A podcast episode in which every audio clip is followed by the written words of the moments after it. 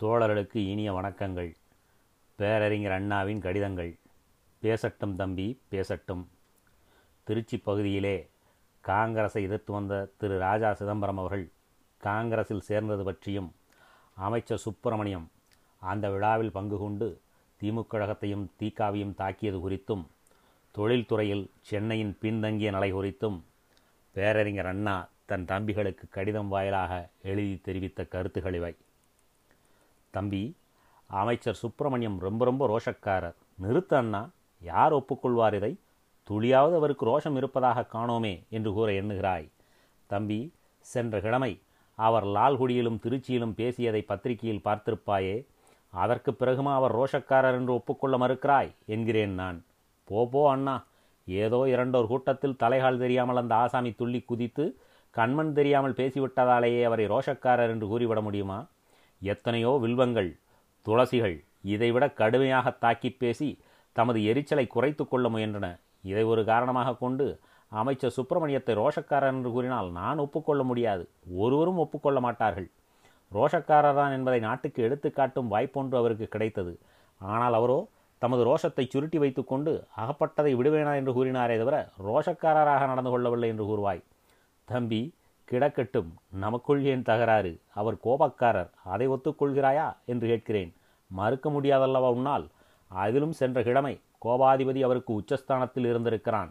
எப்படி இல்லாமல் இருக்க முடியும்? குடந்தையில் வரவேற்பு திருச்சியில் விழா சென்னையில் கொண்டாட்டம் கோவையில் குதூகலம் மதுரையில் மகத்தான வரவேற்பு என்றெல்லாம் பத்திரிகையில் செய்திகள் வருகின்றன. எல்லாம் தீனாமோனா காணாக்களுக்கு இதோ அவர் இருக்கிறார். அமைச்சர் வழக்கறிஞர் ஆச்சாரியாரின் அத்தியந்த நண்பர். அவரை அல்லவா நாடு இப்படி கொண்டாட வேண்டும்? நாவலர் நெடுஞ்செழியனுக்கா இப்படிப்பட்ட நல்வரவேற்புகள் என்று எண்ணும் போதே உள்ளம் எரிமலையாகிறது. கக்கிவிட்டார்.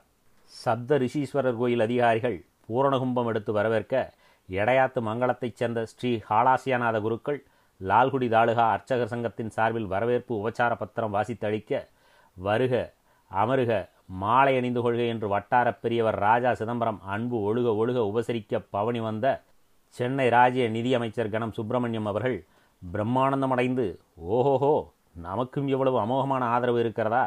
இனி என்ன தயக்கம்? இதுகளை இதே நேரத்தில் தீர்த்து கட்டிவிட வேண்டியதுதான் என்று தீர்மானித்து நமது கழகங்களின் மீது பாய்ந்திருக்கிறார் சென்ற கிழமை. ஆகாகாரம் செய்து தமது மலை போன்ற உடல் குலுங்க குலுங்க ராஜா சிதம்பரம் நகைத்திருப்பார்.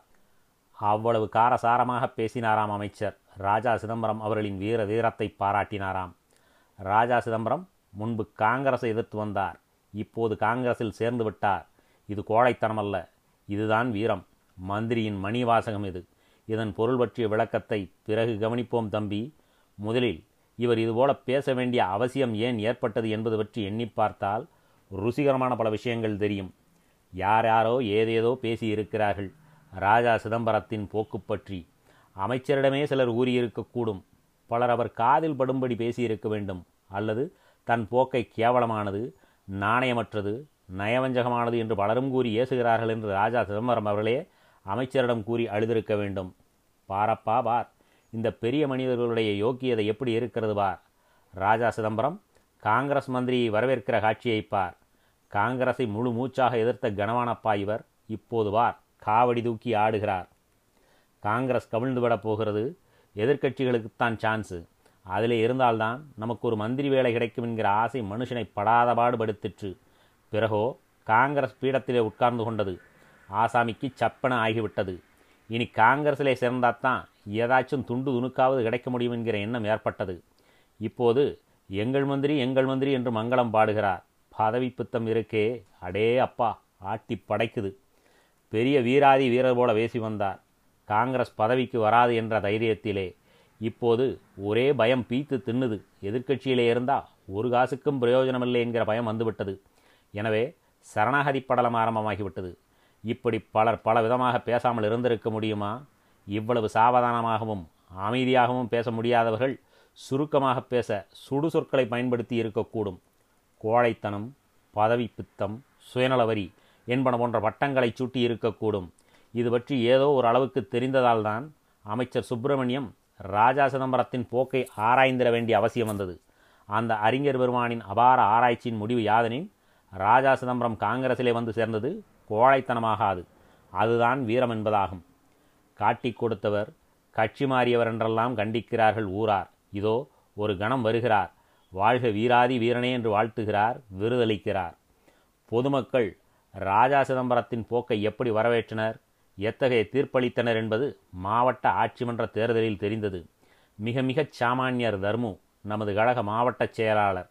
அவர் தூக்கி அடித்தார் இந்த கிங்காங்கை. இப்போது குப்புற விழுந்தவருக்கு தங்கத்தோடா தருகிறார் அமைச்சர். ராஜா சிதம்பரத்தை பாராட்டி வீரராக்கி உபசரித்ததுடன் இருந்திருந்தால் நமக்கு வேலையே எழாது. அமைச்சர் அத்துடன் விடாமல் பெரியார் என்றும் அறிஞர் என்றும் சொல்லிக்கொண்டால் போதுமா? இவர்களுக்கு இத்தகைய வீரம் வர வேண்டாமா? என்று கேட்டிருக்கிறார். அருமை அருமை அமைச்சர் பெருமானே உமது அறிவின் முதிர்ச்சி இருக்கிறதே. அருமையினும் அருமை. ராஜா சிதம்பரத்தை பிடித்து கொண்ட வீரம் எமக்கும் பிடிக்க வேண்டும் என்கிறீர். எவ்வளவு அழகாக வட்ட வடிவமாக வெண்ணிலவு போல உடலெங்கும் காட்சியளிக்கிறது என்று குஷ்ணநோயாளியை பாராட்டிவிட்டு அதுபோல உமக்கும் வரலாகாதா என்று வேறு கூறுவது போல் இருக்கிறது உமது பேச்சு என்றெல்லாம் கூறத் தோன்றவில்லை. தம்பி எனக்கு நான் முறுக்கு தளராத வாலிபனாக இருந்தபோது கேள்விப்பட நேரிட்ட ஒரு கதை. நிஜச்சம்பவம் நினைவிற்கு வந்தது. மணி பத்தாகும். பாவை பாகு கனிமொழி தருவாள். பாலில் சீனியும் சேர்த்துத் தருவாள். பருகுவான் என் நண்பன். எனினும் அவன் நினைவு பத்மாவின் பஞ்சனை மீது இருக்கும் பத்மா அவன் மாதவி. அவன் கண்ணகியின் பெயர் குணவதி. அவனுக்கு பெயரோ அன்பரசன். கொட்டாவி விடுவான். கோகிலம் அவன் குறிப்பறிந்து வெற்றிலை மடித்தளிப்பாள். குதப்பி விட்டு கடைவீதி சென்று நொடியில் வருகிறேன். ஒரு கப் சாயா சாப்பிட்டு விட்டு என்பான். குணவதி இதற்கு ஏன் வெளியே போக வேண்டும்? இதோ நொடியில் நான் தயார் செய்கிறேன் என்பாள். செச்ச காலை ஆறு முதல் இரவு பத்து வரை தான் வேலை செய்து அழுத்து கிடக்கிறாயே.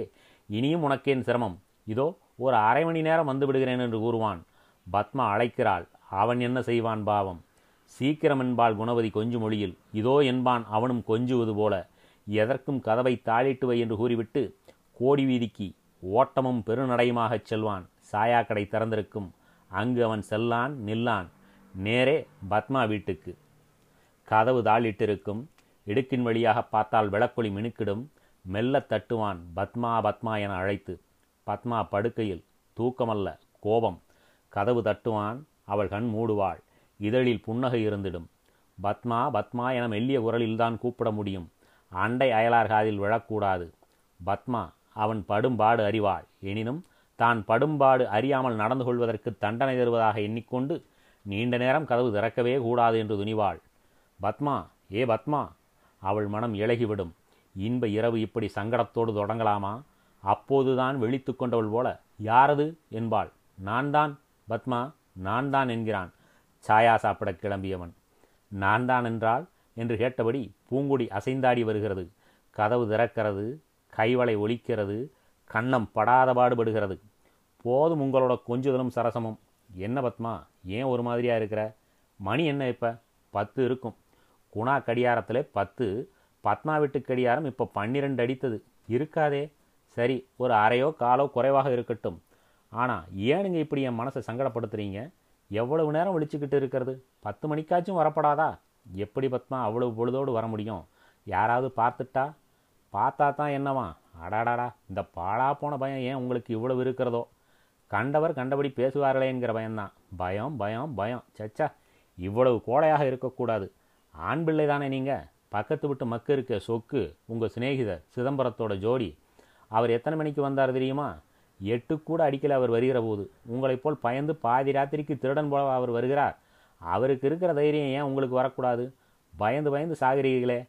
செச்ச இவ்வளவு கோழைத்தனம் கூடாது. இப்போது கணம் சுப்பிரமணியனார் பத்மாபாணியில் பேசுகிறார். கதை நினைவிற்கு வந்ததும் எனக்கு இப்படித்தான் தோன்றிற்று. ராஜா சிதம்பரம் எவ்வளவு தைரியமாக கட்சி மாறினார். மக்கள் எக்கேடோ கடட்டும் எப்படி வேண்டுமானாலும் பேசட்டும் காரியம் பெரியதை தவிர கண்ணியம் நாணயம் இவைகளெல்லாம் அல்ல என்று துணிந்து கதராடை கூடாரத்துக்குள் நுழைந்திருக்கிறார். இதை பார்க்கிறீர்களே ஏன் உங்களுக்கு அந்த தைரியம்? வீரம் வரவில்லை என்கிறார். வழி தவறி நடந்திடும் வாலிபனுக்கு விருந்தளித்து வசியப்படுத்த முனையும் வழிக்கு விழுந்த வனிதியின் பேச்சு போல நாட்டில் மாபெரும் போராட்டம் நடாத்தி விடுதலை பெற்றுத் தந்ததென விருது படைத்த காங்கிரஸில் கலந்து கனமானவர் பேசுவது. ஆசை வெட்கமறியாதாமே அமைச்சர் பெருமானின் அகராதிக்கு நாம் மதிப்பளிக்க மறுக்கிறோம். அவருடைய அழைப்பு ராஜா சிதம்பரம் போன்றோரோடு நிற்கட்டும். தமக்கென்று ஒரு கொள்கையும் அதிலே வெற்றி காண பணியாற்ற வேண்டும் என்ற உறுதியும் திறமையும் பெற்றோர்களிடம் இத்தகைய அழைப்பும் அங்கலாய்ப்பும் நிந்தனையும் நையாண்டியும் வீசி பயனில்லை. இதை ஓரளவுக்கு உணர்ந்து அமைச்சர் கடைக்கண் காட்டுவதை நிறுத்தி கொண்டு கனலை உமிழ்ந்து பார்த்திருக்கிறார். கனிமொழி கேட்டுச் சொக்கிடாத நிலை மட்டுமல்ல கனலை கண்டு கலங்கிடாத உள்ளமும் நாம் பெற்றிருக்கிறோம் என்பதை அவர் அறியார் போலும். அவருடைய குருநாதரிடம் அக்னியாஸ்திரங்களைக் கண்டு ஹெக்கலி செய்தவரிடம் இவர் தீக்குச்சி ஆஸ்திரங்களை வீசி பார்ப்பதுதான் விந்தை. அமைச்சர் நாம் ஐந்தாண்டு திட்டத்திலே காட்டப்பட்ட ஓரவஞ்சனை பற்றி கூறி வருவது என்று பீதி அடைந்திருக்கிறார். இவர் மட்டுமல்ல காங்கிரஸ் வட்டாரத்தை ஐந்தாண்டு திட்ட கண்டன நாள் கூட்டங்கள் ஒரு கலக்கு கலக்கிவிட்டிருக்கிறது மந்திரிகளாம் மந்திரிகள். சுளை சுளையாக பணம் மட்டும் வாங்குகிறார்கள் சம்பளமாக. துளியாவது சூடு சுரணை காணோம். சூறாவளி போல பிரச்சாரம் நடைபெறுகிறது. வடநாடு தென்னாடு என்று தடுத்திடும் ஆற்றல் காணோம். நம்மை காணும்போது மட்டும் தாசானு தாசன் என்று தோத்தரிக்கிறார்கள். ஏன் அந்த பிரிவினை கிளர்ச்சிக்காரருக்கு எதிர்ப்பிரச்சாரம் செய்யக்கூடாது? இதைவிட வேறு என்ன வேலை இவர்களுக்கு? இதையும் செய்ய முடியவில்லையானால் இவர்களுக்கு என்ன பட்டம் பதவி என்று மேலிடம் இடிக்கும் போல தெரிகிறது. அந்த இடி தாங்காமல் இப்போது கணங்கள் வடநாடு தென்னாடு பேதம் பேதமை அதை போக்குவதே எமது கடமை என்று பேச ஆரம்பித்துள்ளனர். புதுடெல்லியில் இருந்து கொண்டு மத்திய சர்க்கார் ஆட்சி செய்து வருகிறது. ஆகையால் தென்னாடு முற்றிலும் புறக்கணிக்கப்படுகிறது என்று தென்னாட்டில் பலத்த சந்தேகத்தை பலர் கிளப்பி வருகின்றனர். இதில் என்ன விசேஷம் என்றால் சமீப காலத்தில் நன்கு படித்தவர்கள் கூட இந்த பிரச்சாரத்தினால் ஓரளவு பாதிக்கப்பட்டிருப்பதாக தெரிகிறது. அழகேசனார் திருவாய் மலர்ந்தருளுகிறார் இதுபோல குடந்தையில் இந்த திங்களில். தமது திக்விஜயத்தின் போது மன்னிக்க வேண்டுகிறேன். தீர்த்த யாத்திரையின் போது பலத்த சந்தேகம் பரவி இருக்கிறது. நன்கு படித்தவர்கள் கூட இந்த பிரச்சாரத்தால் பாதிக்கப்பட்டிருக்கிறார்கள். தெரிகிறதா நிலைமை? இந்த பிரச்சாரம் பரவாது பிசுபிசுத்து விடும் என்று எண்ணிக்கொண்டிருந்தோம். இப்போது பார்த்தாலோ இது பரவி கிடக்கிறது. நன்றாக படித்தவர்கள் கூட இதை ஒப்புக்கொண்டு பேசுகிறார்கள் என்பது அழகேசனாரின் கருத்துரை. அம்மி நகர்கிறது என்று பொருள். பாடுபட்டு வருகிறோம் பலன் தொடங்கிவிட்டது. அமைச்சர்கள் ஜல்லடம் கட்டுகிறார்கள். அவர்களை அந்த நிலைமைக்கு கொண்டு வந்து விட்டிருக்கிறது நமது பிரச்சாரம். என்னதான் சமாதானம் சொல்லுங்கள். வடநாடுதான் ஆதிக்கம் செலுத்துகிறது. இந்திய அரசியல் சட்டத்திட்டமே வடநாட்டு ஆதிக்கத்துக்கு வழிவகுப்பதாகத்தானே அமைந்திருக்கிறது. ஐந்தாண்டு திட்டத்தின் புள்ளி விவரம் கூறும் கதையை பார்த்தால் நன்றாக தெரிகிறதே தென்னாடு புறக்கணிக்கப்படுவது. இவ்விதமெல்லாம் படித்தவர்கள் அழகேசனார் காதுபடச் சொல்லியிருக்கிறார்கள் போல் இருக்கிறது இவர்களுக்கு மறுப்புரை தெளிவுரை கூற முடியாமல் திண்டாடியிருக்கிறார் என்றும் தெரிகிறது. எனவேதான் திடுக்கிட்டு போன நிலையில் பேசுகிறார் திருவாளர் அழகேசனார். நன்றாக படித்தவர்களும் இப்படி எண்ணுகிறார்களே என்று கூறி ஆயாசப்படுகிறார். அடுத்த கட்டம் அச்சம் வேறென்னவாக இருக்க முடியும். அமைச்சர் சுப்பிரமணியம் திகைப்புக்கு இடமளிக்கவில்லை. தீ மிதிக்கிறார். தென்னாடு ஐந்தாண்டு திட்டத்திலே புறக்கணிக்கப்பட்டது ஓரவஞ்சனையாக நடத்தப்பட்டது என்ற புகாரை நான் அதிகாரப்பூர்வமாக மறுக்கிறேன் என்கிறார். அமைச்சருக்கு அதிகாரம் இருக்கிறது அதனால் அவர் மறுக்கிறார் என்பதுதான் இதன் பொருள். அமைச்சர் அதிகாரம் இவருக்கு அளிக்கப்பட்டிருப்பதே இப்படி மறுப்புரை வேசத்தான் என்பதும் நமக்கு புரிகிறது. ஆனால் மக்கள் அறிய விரும்புவது இவருக்குள்ள அதிகாரம் எத்தகையது என்பது அல்ல. அவர்கள் இன்று நினைவு பரணையிலே பல மாஜி அமைச்சர்களை அடுக்கி வைத்திருக்கிறார்கள். வர்க்கியும் மாதவமேனனும் குருபாதமும் ஜோதியும் அவினாஷியாரும் வேங்கடசாமியாரும் ராஜாராமரும் பிறரும் அதிகாரம் பெற்றிருந்தவர்கள் இன்று ஃபார்மோசாக்களிலே வாசம். கணம் சுப்பிரமணியம் அவர்கள் மட்டுமென்ன கணமாவதற்கு முன் அவரை நாடு அறியாது. கணம் குறைந்ததும் நாடும் நாடாது. எனவே அவர் நமது குற்றச்சாட்டுகளை அதிகாரப்பூர்வமாக மறுக்க முனைய வேண்டாம். நமக்கு நல்லறிவு கொளுத்தவாவது புள்ளி விவரம் காட்டி மறுக்க முன்வரட்டும். வக்கேது அதற்கு. திருச்சி கூட்டத்து சுப்பிரமணியனாரை பெரியநாயக்கன் பாலத்தில் பேசிய சுப்பிரமணியனார் இழித்தும் பழித்தும் ஏனே இச்சிறுமதி ஏனோ இந்த கெடுமதி இங்கொன்று அங்கொன்றா உள்ளொன்று புறமொன்றா என்று இடித்து இடித்து கேட்பாரே. ஒரு அநீதியும் இழைக்கப்படவில்லை என்று திருச்சியில் பேசிய திருவாய் ஏன் பெரியநாயக்கன் பாளையத்திலே வேறு விதமாக மென்றது என்று அறிய நாட்டார் விரும்புகிறார்கள்? அங்கு அவர் வடநாடு சென்றறியாதவர்கள்தான் இப்படி பேசுகிறார்கள் என்று பேசி நம்மை நிந்திப்பதாக எண்ணிக்கொண்ட இவரை ஒத்த நிலையிலுள்ள பலரை பழித்து பேசுகிறார். வடநாடு செல்கிறார் இவர். அறிவோம். காவடி தூக்கிடும் கணம் செல்ல வேண்டும் அடிக்கடி. அறிந்திருக்கிறோம். வடநாடு நாம் சென்றறியோம் என்று பேசி தமது ஞான சூன்யத்தை காட்டிக்கொள்ளட்டும் குறுக்கிடவில்லை. ஆனால் நாம் போனதில்லை என்றே வைத்துக்கொள்வோம் அம்புஜம் அம்மையார் என்ன அனுமந்தையா என்ன கேசவமேனன் அண்ணா மஸ்கரணி சுதேசமித்திரன் ஆசிரியர் சீனிவாசன் என்ன இவர்களெல்லாம் கண்டித்திருக்கிறார்களே வடநாட்டு ஆதிக்கத்தை அமைச்சர் அப்போதெல்லாம் ஏன் வாயடைத்து கிடந்தார். தொழில் முறையில் சென்னை மாகாணம் பின்தங்கிய நிலையில் இருக்கிறது. முதல் ஐந்தாண்டு திட்ட காலத்தில் எந்த அளவுக்கு இந்திய அரசாங்கத்தின் கவனத்தை தென்பகுதி பெற வேண்டுமோ அந்த அளவுக்கு பெறவில்லை என்பது மறுக்க முடியாத உண்மை என்று தலையங்கத்தில் குறிப்பிட்டிருக்கிறது தமிழ்நாடு. இருபத்தி நான்கு ஆறு ஆயிரத்தி தொள்ளாயிரத்தி ஐம்பத்தைந்தில் அமைச்சர் என்ன பதிலளிக்கிறார் இதற்கு அடுக்கடுக்காக ஆதாரங்களை கொட்டி குவித்து காட்டி வருகிறோம். எதை மறுத்தார்? எதை மறுத்திட முடியும்? நாள் தவறாமல் வந்த வண்ணம் இருக்கிறதே. நன்றாக படித்தவர்களையும் கவரும் வகையில் எப்படி இதனை தடுத்திடப் போகிறார் வாய்ப்பறை கொண்டு ஊர்ப்பகை தேடிக்கொள்ளும் இந்த உத்தமர்? காரமான ஒரு சிறு துண்டு தருகிறேன். இப்போதுதான் பறித்தெடுத்தது. அமைச்சர் பதவியை சுவைத்திடும் வாயால் இதையும் சிறிதளவு சுவைத்து பார்க்க வேண்டுகிறேன். இங்கு மிளகாய் உற்பத்தி அதிகமாகி சரக்கு தேங்கி கிடக்கிறது. இதை வெளிநாடுகளுக்கு ஏற்றுமதி செய்திடும் அனுமதி டில்லிதான் தர வேண்டும். ஆதிக்கம் அவ்விதம் அமைக்கப்பட்டு இருக்கிறது. மிளகாய்க்கு மட்டுமல்ல எதற்கும் இதேதான் நிலைமை கிடக்கிறது. வெளிநாடுகளுக்கு அனுப்பும் அளவு டெல்லி நிர்ணயித்திருப்பது போதுமானதாக இல்லாததால். எனவே டெல்லி பாதுஷாக்களே அருள் கூர்ந்து மிளகாய் ஏற்றுமதியின் அளவை சற்றே அதிகப்படுத்தி தருவீராக என்று சென்னை வர்த்தக சபையினர் வேண்டுகோள் விடுத்துள்ளனர் என்ற செய்தி அமைச்சர் தீப்பொறி வரக்க திருச்சியில் பேசிக்கொண்டிருக்கும் போது வெளிவருகிறது. ஜூன் இருபத்தொன்னாம் தேதி தேசிய பத்திரிகைகளை பார்க்கலாம். தேசிய இதழ்களையே பார்க்கலாம். தென்னாட்டின் மீது வடநாடு ஆதிக்கம் செலுத்துகிறது என்பதற்கு இது சான்று அல்லவா? வடநாட்டு ஆதிக்கம் இருப்பது மட்டுமல்ல இந்த செய்தி மூலம் தெரிவது. வர்த்தக சபை கூறுகிறது இங்கிருந்து மிளகாய் வெளிராஜ்யங்களுக்கு வடக்கே உள்ள ராஜ்யங்கள் சென்று அங்கிருந்து ஏற்றுமதியாகின்றன தம்பி தெரிகிறதா? இதிலே காணப்படும் அக்கிரமம். வெளிநாட்டுக்கு மிளகாய் நாம் நேராக அனுப்ப முடியாது. டில்லி அனுமதிக்க வேண்டும். டில்லியோ மிக குறைந்த அளவுதான் ஏற்றுமதி செய்ய அனுமதி அளிக்கிறது. இங்கே சரக்கு தேங்கி விடுகிறது. தேங்கி கிடக்கும் சரக்கை வடநாட்டு ராஜ்யங்கள் இங்கிருந்து தெரிவித்துக் கொள்கின்றன. அங்கனம் தெரிவித்திடும் சரக்கை அந்த ராஜ்யங்கள் வெளிநாடுகளுக்கு ஏற்றுமதி செய்த லாபத்தை அனுபவிக்கின்றன. அனுகூலம் இங்குள்ள உற்பத்தியாளருக்கோ வியாபாரிக்கோ கிடைப்பதில்லை என்று வர்த்தக சபை தெரிவிக்கிறது நாசுக்காக. பச்சையாக கூறுவதானால் இங்குள்ள விவசாயி வயிற்றிலும் வியாபாரியின் வாயிலும் அடித்து வடநாடு மிளகாய் ஏற்றுமதி மூலம் லாபம் பெறுகிறது என்பதுதான். இதற்கு என்ன பெயரிடுவது? பாரத் வருஷத்தின் விரிந்த பரந்த மனப்பான்மை என்றா நேரு சர்க்காரின் நேர்மை என்றா? அல்லது அமைச்சர் பதவியை சுப்பிரமணியனார்கள் ஆண்டு அனுபவிப்பதற்காக நாட்டு மக்கள் தரும் முறிப்பணம் என்பதா? என்ன பெயரிடச் சொல்கிறார் அமைச்சர்? எப்படி இந்த அக்கிரமத்தை சகித்து கொள்ள முடியும் என்கிறார்? வடநாடு தென்னாட்டின் மீது ஆதிக்கம் செலுத்தாமல் இருந்தால் இந்த அநீதிக்கு இடம் ஏது? மிளகாய் பற்றிய சம்பவம் காரம் அதிகம் கொடுத்திடும். கணம் தாங்க மாட்டார். எனவே தம்பி அவருக்கு சிறிது ருசியும் பசையும் உள்ள பண்டம் குறித்த சம்பவத்தை தருவோம்.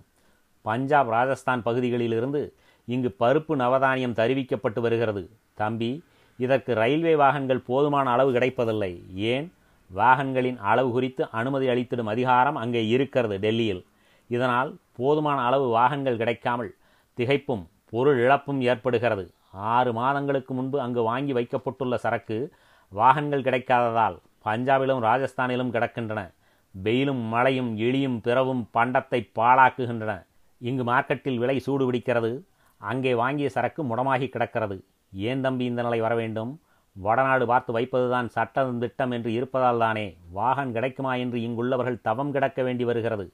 வரம் தாருமையே என்று தென்னிந்திய வர்த்தக சங்கம் அறிக்கை மூலம் இறைஞ்சுகிறது டெல்லியை. ஜூன் இருபத்தொன்னாம் நாள் இதழில் இதையும் காணலாம். அக்கிரமம் இன்னும் வெளிப்படையாகவே தெரிகிறது தம்பி அந்த அறிக்கையில். பம்பாய் கல்கத்தாவுக்கு மட்டும் வாகனங்கள் தேவையான அளவு ஒதுக்கப்பட்டு சென்னை புறக்கணிக்கப்படுகிறது என்றும் அறிக்கை சுட்டிக்காட்டுகிறது. பதவியை சுவைத்திடும் மகிழ்ச்சியில் கணம் இங்கு நம்மீது காய்கிறார் பாய்கிறார். தம்பி கணம் சைவரோ சுவையும் சத்தும் தேவை என்பதற்காக அந்நிய பதார்த்தம் சாப்பிடுகிறவரோ எனக்கு தெரியாது. சைவராக இருந்தால் சிறிது நெடியாக இருக்கும். இல்லையானால் நாவில் நீர் ஊறும். இப்போது தரப்போகும் சம்பவத்தை கவனித்தால். ராட்டு என்கிறார்கள் இரா என்பார்கள். அந்த கடற்கனி ஏராளமாக பர்மாவுக்கு ஏற்றுமதி செய்யப்பட்டு வருகிறது. திருவிதாங்கூர் கொச்சி பகுதியிலிருந்து பெருமளவில். இதை நம்பி வாழும் மீனவர்கள் ஏராளம் வியாபாரிகளும் உளர். இப்போது பர்மா சர்க்கார் இதற்கான அனுமதி வழங்கும் முறையிலே சட்டத்திட்டத்தை கடுமையாக ஏற்படுத்திவிட்டிருக்கிறது. இந்த ஏற்றுமதி சிதைந்து விட்டது இதன் பயனாக லட்சக்கணக்கான சிறிய குடும்பங்கள் அல்லற்படுகின்றன. பிரச்சனை சிறியதல்ல தம்பி. பண்டம் வேண்டுமானால் சாதாரணம் என்பர். எட்டு லட்சம் மீனவர்களின் வாழ்வு பாதிக்கப்பட்டிருக்கிறது. மூன்று கோடி ரூபாய் பெருமானமுள்ள பண்டம் தேங்கி கிடக்கிறது. அஜித் பிரசாத் ஜெயின் எனும் வடநாட்டு மந்திரியிடம்தான் முறையிட்டுக் கொள்ள வேண்டியிருக்கிறது. பர்மா போன்ற வெளிநாட்டு சர்க்காரிடம் பேசவும் வசதி வாய்ப்பு சலுகை உரிமை இவைகளை பெறவும் இங்கே உள்ள அமைச்சரவைக்கு அதிகாரம் ஏது? எல்லாம் டில்லியப்பன் தானே. எதற்கும் டில்லியப்பன் துணையும் தயவும் இருந்தால்தான் நடக்கும். எனவே அஜித் பிரசாத்துக்கு விண்ணப்பம் அனுப்பப்படுகிறது. ஐயனே மீனவரை பாரீர். அவர் குறை தீர்த்திட வாரீர். பட்டினியால் வாடுகிறோம். பண்டம் பாழாகிறது. பிழைப்பிலே மண் விழுகிறது என்று கெஞ்சுகிறார்கள்.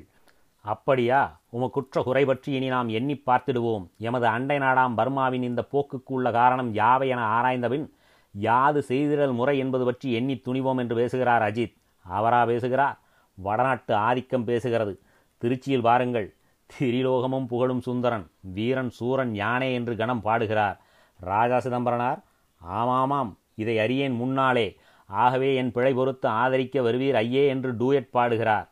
செக்கெழுத்த சிதம்பரனார் என்ற நெச்சை நெக்குருகச் செய்யும் செய்தியை சொல்லிச் சொல்லி பெரும் பலன் கண்டனர் காங்கிரசார். கப்பலோட்டிய தமிழன் வாழ்க்கைக் களம் சுக்குநூறாயிற்று. அந்த சோகக் காதையை கூறி கூறி இன்று அரசியல் உல்லாசப் படகினிலே ஒய்யாரமாகச் செல்கின்றனர் பலர். இதோ கேள்தம்பி ஒரு கப்பலின் கதை கூறுகிறேன். சென்னை ரங்கூன் செல்லும் கப்பலொன்று சிந்தியா கம்பெனியினர் நடத்தி வந்தனர். முன்பு வெள்ளைக்கார கம்பெனி நடத்தி வந்த தொழில் சுதேசி இயக்க தத்துவம் காரணமாக சிந்தியாவுக்கு கிடைத்தது. சிந்தியா கப்பல் விட ஆரம்பித்ததும் வெள்ளைக்கார கம்பெனி விலகிக் கொண்டது. இருபது நாட்களுக்கு ஒருமுறை சிந்தியா கப்பல் செல்லும். இதில் இங்கிருந்து ஏழை எளிய மக்களே ஏராளமாகச் செல்வர். கட்டணம் அதற்கு தகுந்தபடி இருந்து வந்தது. பர்மாவுக்கு இங்கிருந்து வண்டங்கள் போகும். பர்மாவிலிருந்து தேக்கு முதலிய வண்டங்கள் இங்கு வரும். மொத்தத்தில் தென்னாட்டவருக்கு வசதியானது இந்த கப்பல் போக்குவரத்து. நஷ்டம் என்று காரணங்காட்டியும் கப்பல் பழசு பழுதாகிவிட்டது. புதுப்பிக்க பெரும் பொருள் செலவாகும் என்று கூறியும் சிந்தியா இப்போது இந்த கப்பலை நிறுத்திவிட்டது. ஏழைக்கு இடி. சென்னை ரங்கூன் வியாபார தொடர்புக்கு தாக்குதல். கண்டனம் கிளம்பி இருக்கிறது. இனி சென்னையிலிருந்து கல்கத்தாவுக்கு கப்பலில் சென்று அங்கிருந்து பர்மாவுக்கு கப்பல் தேட வேண்டும். அந்த கப்பலில் ஏழைகளுக்கான மேல்தட்டு பிரயாண வசதி மலிவான கட்டண வசதி அதிகம் கிடையாது. இப்போது செலவாவது போல இரட்டிப்பு செலவாகும். பண்டங்களை அனுப்புவதிலும் பாரம் ஏறும். பாரம் ஏறினால் வடக்கே வங்கம். வங்கத்துக்கு அருகே உள்ள இடங்களிலிருந்து கிளம்பும் சரக்குடன் தென்னகத்து சரக்கு போட்டியிட்டு சமாளிக்க முடியாது. இவ்வளவு இன்னல் இருக்கிறது. ஏனென்று கேட்கவோ சிந்தியா போனால் என்ன? இதோ ஒரு விந்தியா என்று கூறி காரியமாற்றவோ சென்னையால் முடியாது. டில்லி கண் திறக்க வேண்டும். நஷ்டஈடு தந்து சிந்தியாவை தொடர்ந்து கப்பலை நடத்தச் சொல்லலாம். புதிதாக கப்பல் உதவலாம். அல்லது வழுது பார்க்க வசதி செய்து தரலாம். எதையாவது இந்திய சர்க்கார் செய்ய வேண்டும். தினமணியின் அழுகுரல் கேட்கிறது இதுபோல ஜூன் இருபத்தி மூன்றில்.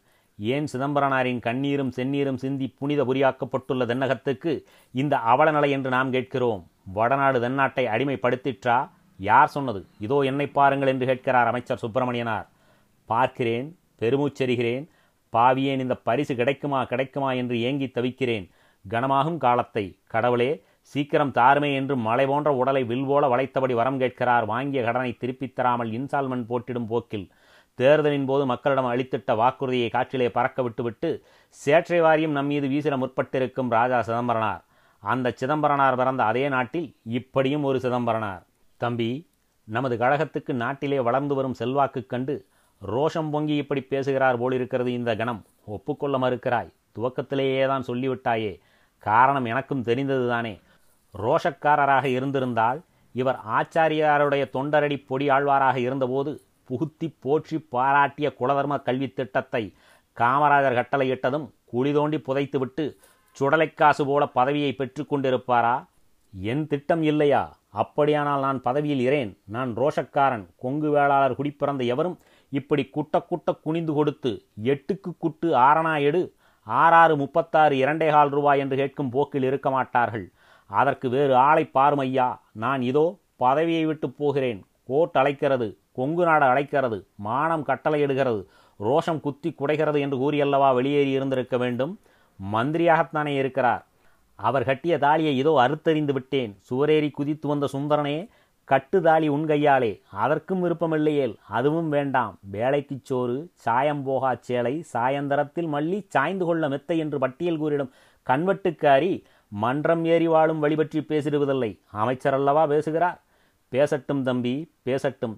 பூர்ணகும்பம் அர்ச்சகர் சங்க வரவேற்பு நிலப்பிரபுவின் விருந்து உபச்சாரம் இது கூடவா பேசக்கூடாது? பேசட்டும் தம்பி பேசட்டும். நமது வேலையை இந்த பேச்சும் ஏச்சும் துளியும் பாதிக்காது. அன்புள்ள அறிஞர் அண்ணா மூன்று ஏழு ஆயிரத்தி தொள்ளாயிரத்தி ஐம்பத்தைந்து.